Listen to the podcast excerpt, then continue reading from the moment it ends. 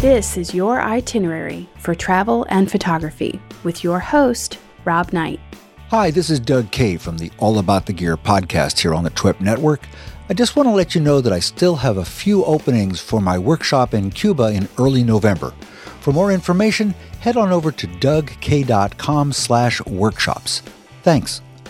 Welcome to your itinerary. My name is Rob Knight, and this is episode number 33. My interview today is with my buddy Charles Glatzer, and Chaz is a workshop leader and a fantastic nature photographer. His company is called Shoot the Light, and uh, and his workshops are all over the world, chasing down some of the most beautiful animals that you can imagine. So uh, I had a good time sitting down with Chaz, and I'm sure you'll learn a lot about uh, traveling and nature photography this week. I had a pretty quiet week. I don't really have a lot of good travel stories except traveling between my house and my office.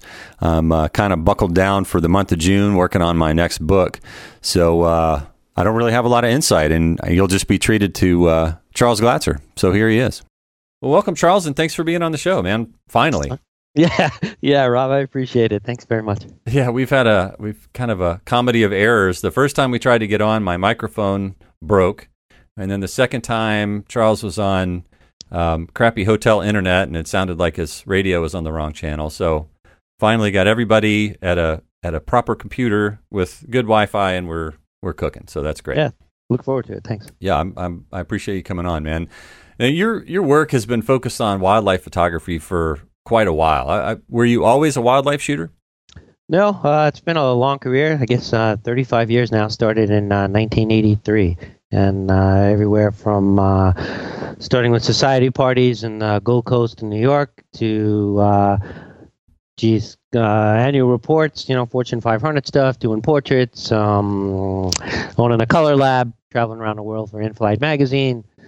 Uh, geez, doing product photography, and then in the 90s, I did underwater around the world. Started teaching on the liveaboard dive boats, and said, you know, this teaching thing is uh, is a lot of fun and uh, can be profitable, and uh, let's go that route. So we opened up uh, Shoot the Light, specialized in terrestrial wildlife photography for the most part, mm-hmm. back in uh, early 2000. Very cool. So was was full time nature photography always your goal when you were doing all these other uh, subjects? I, I don't know if it was in my thought process per se, but I grew up, um, you know, hunting, fishing, uh, camping with my family, and always had a, a love and affinity for it. And it just seemed uh, like a natural way to uh, you know for me to gravitate. No, that's cool, man. Um, do you do you shoot any other subjects for your personal work? I know we were talking about your fishing. Is that your your personal work? yeah, um, there are guys actually who who make their livelihood, you know, photographing fly fishing, uh, you know, for uh, advertising and for editorial purposes all around the world. And sure. I don't know, you know, maybe we'll see what the next career holds. But for right now, yeah, it's predominantly the wildlife. Um, I guess fortunately or unfortunately, you know, it's like we do so much of it that now when I come home, uh, camera kind of goes on the shelf, and I'm spending more time with my my family and uh, my new little granddaughter. Yeah, great. That's that's fun. I, I know how that is. I don't yeah. I don't spend a lot of time shooting when I can hang out with my kids when I'm home. Yeah, exactly. Very cool. Well, um, so tell me again when what when did you decide to do the uh, the workshops? Uh, let's see. So back in early '90s, when I was doing the underwater photography, mm-hmm. you know, would go on these liveaboard dive boats, the Aggressor Fleet and Peter Hughes, and I said, "Wow, you know, maybe we can fill these boats and uh, teach people, you know, rather than me just photographing myself." Sure. And that was a method for me to, you know, fill the boat and go on the trips that we wanted to go on. Right. And that's the basic premise. And then I actually taught as uh, uh, an associate professor at Southampton College uh, University on Long Island for underwater photography. Hmm. And that really got me started with the uh, the teaching aspect. And actually, now I enjoy the teaching part. I think even more than I do taking the photographs. Yeah, I, I know what you mean. Um, it's funny how it can be just as gratifying to help somebody make a great photo as it is to make a great photo yourself. Yeah, I think for, for me, actually, even more so. You know, I, I, I know I could take a good picture. You know, not blowing smoke, but I but I you know I can, and and I think that the light bulb really doesn't go off for me anymore. It's it's like okay, here's a nice picture. Let's move on to something else. But to see people who are struggling or people who want to aspire to take good photographs and have the light bulb go off, mm. now you taught them something they can utilize for the rest of their uh, their lives, and then they teach other people. That's you know for me, they're really rewarding. Yeah, that's great, man. What um, so you were doing that in the '90s before, long before everybody was teaching workshops. Um, how has that how has that market changed? Like, how has the the marketing change? How did you get? Where did you find your students when you started doing workshops? Okay, so um, a partner and I decided in, in again early, I guess early 2000, maybe late, you know, 1990s. Damn, I'm dating myself, aren't I? um, to open the first online nature magazine. Mm-hmm. So the only thing out there at that time was uh, um, Photo.net, you know, and they were kind of you know bantering back and forth, and so we opened up a nature photography magazine. Um, we had a little bit of a falling out, you know, blah blah blah. Anyway, and the offshoot of that was Naturescape. So there's a lot of guys on Naturescapes who were originally moderators on the website that um, that my partner and I started. So all of them basically now are direct templates of what we started back then. And when I told my wife, "Hey, we're going to start this nature magazine," you know, I'm going to be the senior tech guy on there and I'll take everything I know and put it out in public forums and um, show people we could walk the walk and talk the talk and try and build up the the workshop business from that. And at that particular time, the web took off. So now we have this huge dissemination of information all across the web, and uh, it was a perfect opportunity for me to get into uh, you know the teaching aspect of all of this. Right. So you were basically on the ground floor when when that started when when that started to be a big deal for people to find out information in the first place. Yeah, and if you looked at the the disparity of uh, images, you know, back when we first started this between like pros and you know amateurs, it was huge. Right. I mean, you could definitely see you know what what the differences were, and now all that information is across the web, and we came into the digital era. So uh, you know, people can learn from everybody across uh, this medium there's no more secret places. You know, every location in the world is on the web. You know, down to where there's longitude and latitude. Uh, you know, waypoints on this stuff. Sure. So yeah, it's pretty cool. I mean, the playing field, you know, has become way more level. And if you look on 500px and you look on 1x, 1x and all these other websites, uh, there are people on there whose pictures are as good, if not better, than any working pro on any given day. They just choose not to do it as a livelihood. Yeah, yeah, and they have the time and and uh, and the resources, energy, and the resources to to get around. Like you said, the world's getting smaller all the time. Yeah, yeah, it's pretty amazing. And you know, to to answer your question a little bit further, if you look at how many people have digital cameras now and the instant feedback that they can get, you know, uh, as opposed to where we had to shoot film and you know you hope you got it in the can when the rolls developed. You know, now it's uh, it's instant access. You know, it's real time. You look on the back. It's too light, make it dark. Too dark, make it light.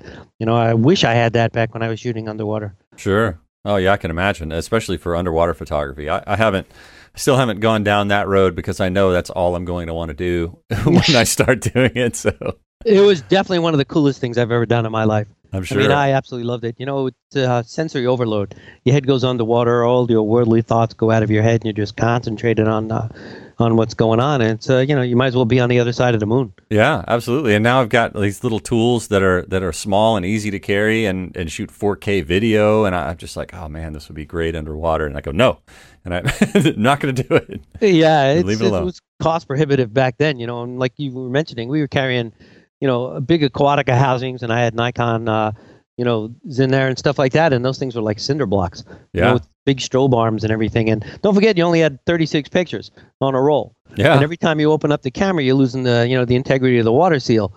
So you're worried about that, and then you never wanted to jump in the water if you had 24 pictures. What if you came across something? so you're always pulling these rolls out of the camera, you know, that were like three quarters of the way done. And now with digital, geez, you can go in there with a 128 gig card and uh, you know shoot for the whole week. Yeah, no doubt. Wow.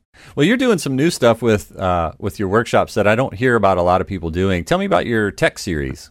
The tech series is um, our kind of like comprehensive educational program. So we have one full day of metering techniques, another full day of flash techniques, um, one on visual skills and visual dynamics, and the other one is on uh, post production. How do you make the most of you know what we shot the uh, the last three days? They're extremely well attended. Um, as far as everybody who's been there, they're like this is the most educational venue you know we've ever been to, and uh, we typically do them in Florida. We do one in North Carolina. We're actually looking to take that on uh, cross country tour and do like maybe ten of them, you know, throughout the United States. And cool. I've had some people ask me overseas, but uh, yeah, they're they're very well attended. The one we just did in Florida, um, you know, when I saw you down at the Bird Festival, we actually uh, had uh, you know two dozen people show up, and uh, yeah, it was it was a great venue. Oh, that's great. So that goes way beyond just your sort of uh, photo tour that that some people are leading, and not to put any any sort of poo poo on that. I mean, those are great, but this is definitely something where somebody's going to show up and really learn more about how to make pictures, right? Yeah, it'll take years off your learning curve. I mean, absolutely years. You know, it's really funny because just the metering part, you know, you get to realize how many people are struggling with it, Mm. and it doesn't have to be as difficult as everybody makes it. And you know, they all walk out of there the second day, and they're getting, uh, you know, way more consistency in their exposures, and therefore they can concentrate on, you know, decisive moments and creative, you know, uh, stuff like that, rather than having to sit there and change the dang compensation every five seconds, you know, when they move and change tonal values in the meter pattern. Right, right. Well, let's talk about that, man. A lot of people shoot wildlife, and and like we've talked about, everybody's posting these amazing pictures online.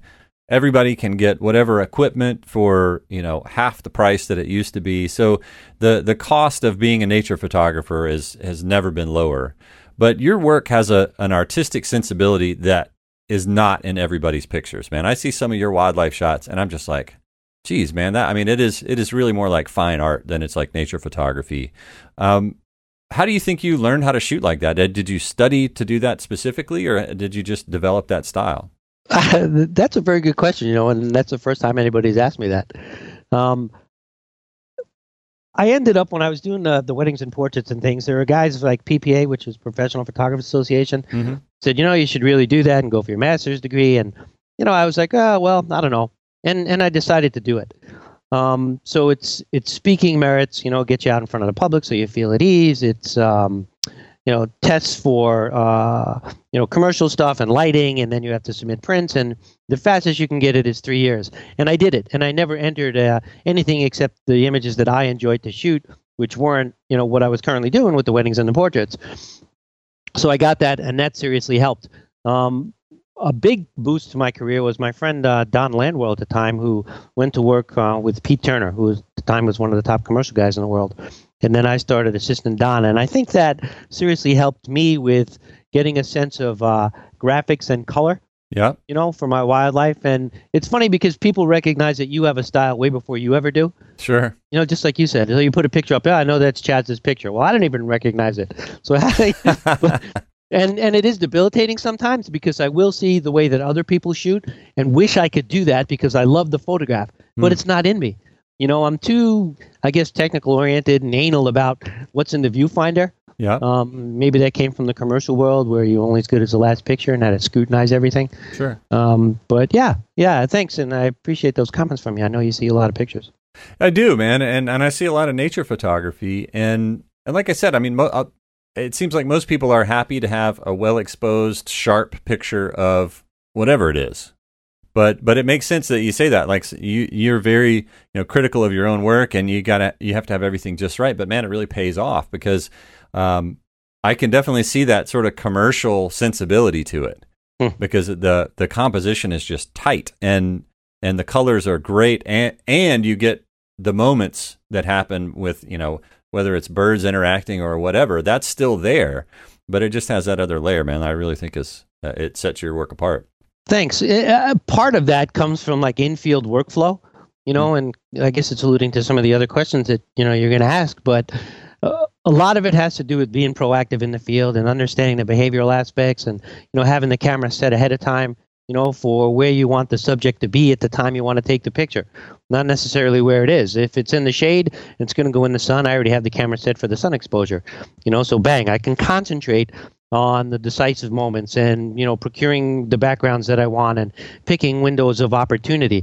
rather than being reactive and just you know firing off shots. absolutely and it's funny because we talk about that a lot with street photographers you know you find your scene and and then wait for the the action to happen within that you you sort of create the stage with your camera and then wait for that to happen so you do the same thing with your wildlife photography Yeah, yeah, exactly. Sure. Very cool. And so, and we'll we'll get into that. So you visit the same places year after year, and you take clients there, and and uh, you know whether it's Alaska or or whatever. Um, what are some of the benefits of shooting those same subjects over and over again? I guess just get a little further into that. Yeah, it's a huge advantage. So we have a, like a loon workshop that we're doing in uh, Michigan uh, next month, and I've been there. I think I don't know, maybe ten or eleven years now. And the advantage is that I know. Yeah, it's really funny. You know, the loon will dive down and grab something to eat, and basically, I can tell you what he's coming up with. You know, just by the way it's acting underwater, whether it's a fish or a crayfish or a mud puppy. You know, which is a big kind of salamander thing. Um, Yeah, and, and it all helps. You know, if they sit there and they squeeze their feathers and, and exhale and they just go straight down, that's stealth mode, and they're going to take off and probably look for duck chicks and things like that. So you don't even look for the loon. You, know, you just start to scour the lake, and it's learning about the behavioral aspects. Uh, we go to the Falklands. I've been there, geez, I don't know, 10, however many years now, 13 trips.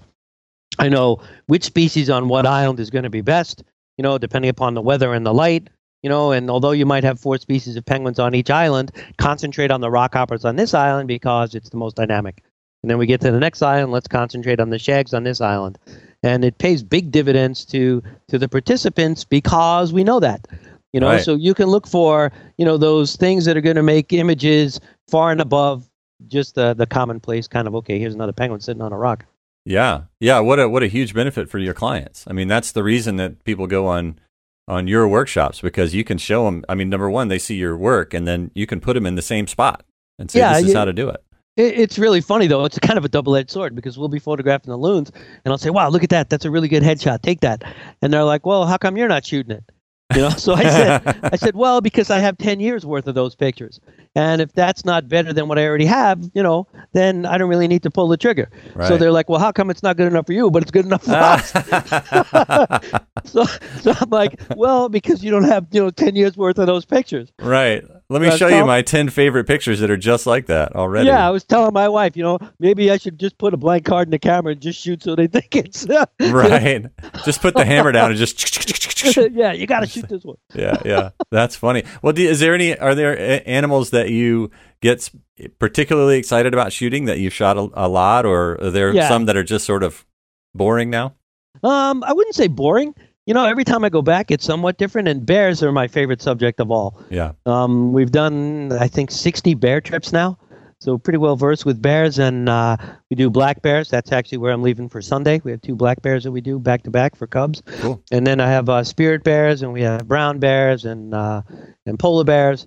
So yeah, I mean, we've been to Churchill probably you know 13 years, and uh, looking to do that every um, October and November. You know, we do the the polar bear trips, and actually we do them on the ground, which is kind of really crazy. But you know, each bear is different in physiology. The psychology is completely different. I think um, uh, you know we kind of equate them to human personalities a little bit, but it's awesome. And there is that little bit of fear factor in it that kind of elevates it. sure, sure. Is there? So, what animals do you just never even make pictures of anymore? I, I don't want to bum out any of your your clients, but I don't know. Just that's, curious. that's I don't know. Let's see. What I don't want to shoot pictures of, I don't know. Tiny little field mice. that's okay. I'll let you. I'll let you take that easy one. that's, that's cool. yeah, I don't know. I mean, if you know, uh, hey, there were turkeys across the street the other day, you know, and they were out there strutting their stuff, and I grabbed the camera and ran out there. Sure. Well, I don't know. You know, if it's you can make a rock look really good if the light is really cool. Right, right, and that, that's kind of how I'm relegated to when I take people to places that I've been before, like Costa Rica. Unless unless it's just amazing light, I, I don't really even shoot that much. I just have a great time and enjoy and help people make better pictures. But then every now and then you'll see I'll see an animal that I've never seen there, and I go, oh man, and I'll shoot shoot the snot out of it. But Yeah, yeah, Um, that fires you up, you know. And I, I think, let's see, if you go to the same place enough, you start to get a really definitive eye. yeah, You know, you start to look for those things that you haven't had before. Like when I go to the Falklands. So this year I'm going to take a really extremely wide lens, like the 11 to 24, and then I'm going to take a 600. And I never do that. You know, I always take like around uh, 24 to 70 and a and a 2 to 400. Yeah. But but I got a lot of that. So I want to concentrate on things that I didn't have the years before. So I look through my portfolio and I kind of build a storyboard, you know, and say, okay, what am I lacking in in the portfolio for the last 10 or what, how many years that, you know, I can really kind of fill in the gaps with. And that's what we're going to do. So I'm going to bring the Cam Ranger, you know, we'll set up some different stuff and everything. nice. Um, And you you probably get this as well, but you'll hear people, well, you know, uh, the guy I went with never shoots on the workshop. Well, as long as I'm making the the priority, you know, Yeah. the participant, sure. then we never ever have a problem right. you know and quite frankly if i see something really cool we always put them in the best spot it's not about me Yep. you know i mean sure i'd like to get a good picture but that one picture is not going to make or break my career sure. you know you yeah, think I, absolutely. you think i need another egret photograph when i go to florida Yeah. I, I've heard more people complain about workshop leaders that shot the whole time than Yeah. I have workshop leaders that didn't shoot at all. So Yeah, I mean, I'll shoot for illustrative purposes. You know, I'll set the camera up, say, "Come over here, check the composition." right, right. Well, look at the camera. Here's why we expose this way. You know, I often thought about setting up the Cam Ranger with a uh, an iPad on my tripod so they can see the thing big screen. You know, and have you know we only take like you know eight people max on most of these trips, but Mhm. um, you know even if it's six, at least they can look over my shoulder. They can see what we're doing.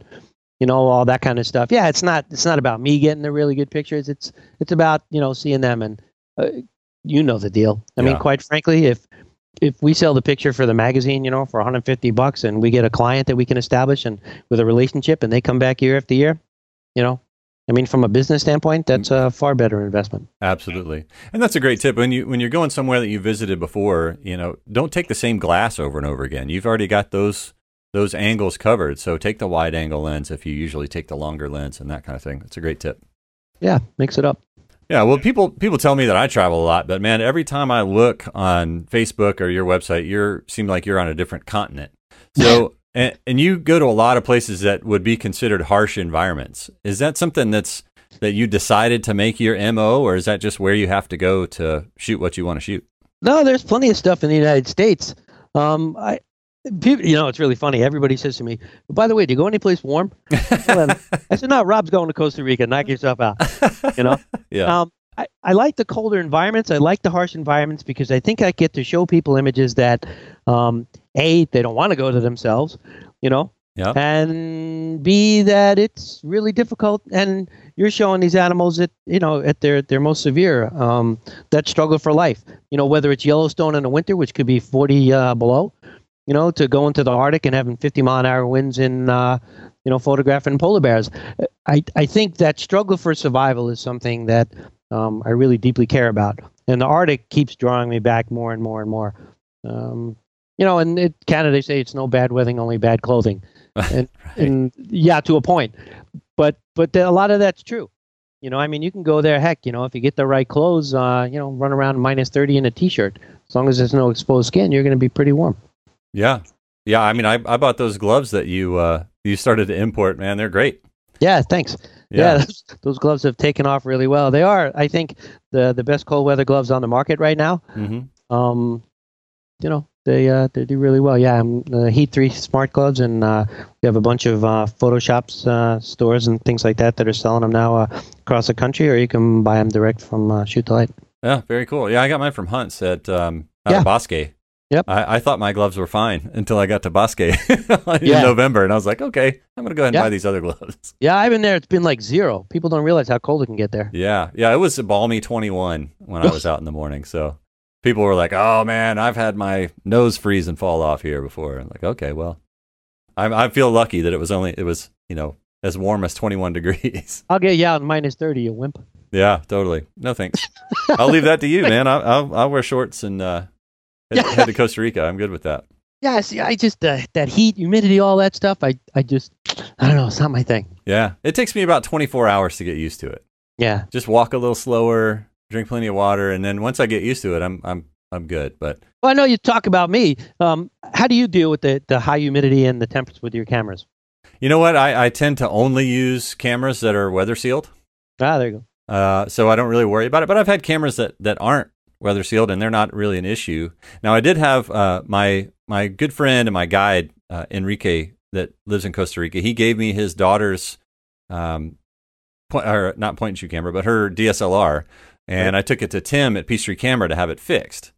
Um, and basically, the the spring had broken on the flash, so the flash wouldn't pop up, and it was basically rusted in there. So he Tim Oh. cleaned it up, got it fixed, and then one of the one of her lenses wouldn't work. So Tim looked at it and he said, "It's water damaged. It's not. It's Huh. just broke." So Just that's from humidity? uh, probably. I mean, who knows? You know, it's it was a a teenage girl's camera who lives Right. basically in the rainforest. So who knows Yeah. what what happened to it? But I mean, it's definitely hard on stuff. But this was a basically a rebel, you know, Mm. an entry level camera that's not meant to be uh, probably used as much and as long as she used it. And, well, I uh, see even even the pro bodies. You know, people take them out in downpours. Oh no, you know, Nikon or Canon says that they're impervious to water. I said, yeah, until they're not. right. You know, until you're stuck halfway across the middle of nowhere and your camera's not working. How's that work? You know, Absolutely. I mean, just do dil- due diligence. You know, I always have rain covers on there. I mean, if it's snowing out and it's really cold, you know, snow just blows off. That's not a problem. Yeah. But if you're going around those cusp temperatures, you know, where it's just above freezing and it's wet and all that stuff, then cover them up. I mean, it's just not worth it. Yeah, no doubt. I mean, yeah, my my my buddy Rick Garrity actually got his GH4 Lumix so muddy that he rinsed it off with a hose. And it was, and it's fine. He still uses it. It's- yeah, they take so- that Leica S2 in the shower on one of their commercials, and they, they you know shower it off. I'm not going to be doing that with my uh, you know, my Canon gear. Although, I mean, I've had them out in downpours and they work fine. Sure. You know, it's just I know that you know, God forbid something does happen, I'm halfway to nowhere. I I just don't need the headache. Yeah. Yeah. You got to have that backup for sure. Yep. Very yeah. cool. So you know, in the cold weather, you know, we we always take um, stuff sacks and you know put the cameras in there after we take the batteries and the flash cards out, roll them all up. You know, so they acclimatize the ambient temperatures before they open them up. So you're always trying to educate people about you know proper cam- camera maintenance in you know cold and humidity conditions and things like that. Sure. Yeah, that that goes a long way. Like keeping the batteries in your pocket so they stay charged and Yeah. keep them warm. Yeah, no, lithium batteries are amazing now. I mean, you we go out in those minus thirty temps, the batteries don't die. Yeah. You know, the old NiCads, forget about it. You're out there for five minutes and you were you were pulling them out of your pocket trying to trying to heat them up. Or we used to take uh, the chemical hand warmers, Yeah. you know, and like duct tape them to the bottom of the cameras and put polar fleece covers on the cameras. And you know, thank goodness those days are over. Put a, putting a jacket on your camera. That's pretty. yeah, Yeah. I don't want to go there. I'm sorry. I'm sorry. yeah, yeah. no thanks. Uh, well, man, thanks so much for coming on the show. I'm going to wrap it up and with my usual five questions. Um, so, what is your current photo gear setup, and has that changed at all in the last year?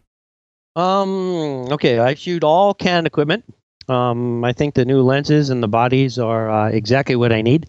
Uh, I have everything from uh, 600, you know, Series twos all the way down to the new 11 to 24. So pretty much got it all covered. Uh, shooting mostly with 1DX bodies, but I do have a 7D2 and a 5D3 if I need it. Um. You know, all the flashes, bells and whistles. I mean, I got I got an arsenal. Uh. Probably CPS could borrow stuff from me. Right, right. Well, how do you? So, how do you get on a plane with that stuff? How do you travel with all that kit? yeah, yeah.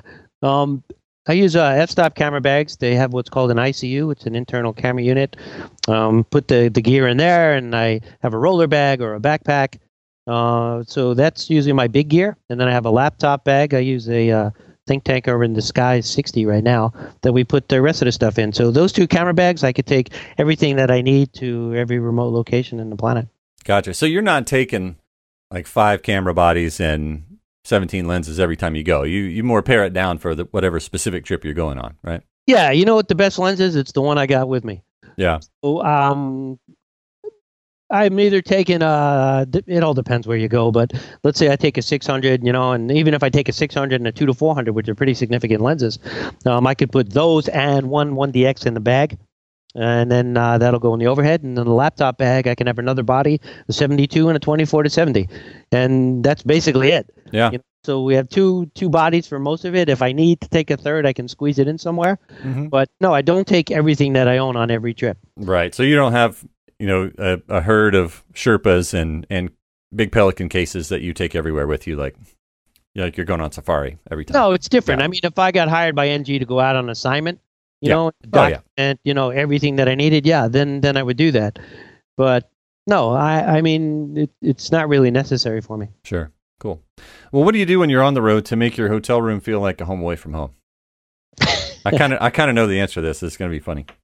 Uh, Yeah, I, I don't really know. Um, it uh, it's a strange question. Uh, of course, you know, I mean, I have pictures of my kids and my wife, and you know, and that all the time, but I don't really do too much, you know. And it's really funny now when I come home, I always have to have a little light on in the bedroom, and my wife's like, "What's up with that?" You know, and it all starts because you know you mentioned how much traveling I'm doing. I'm on the road like you know, used to be eight months a year, you know, spending God knows how much time in hotels. And in the middle of the night, if I wake up because of all the different hotels, I don't even know where I am.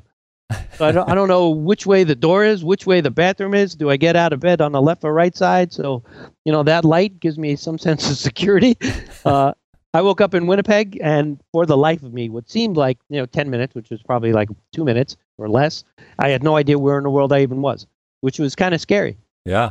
you know and uh, i was in the falklands this year for let's see four weeks on location plus a week traveling back and forth so five weeks gone you know i came home and i didn't even know where i fit in you know, and uh, that wasn't a good feeling either. Yeah, I'm sure not. I had a I had a strangest.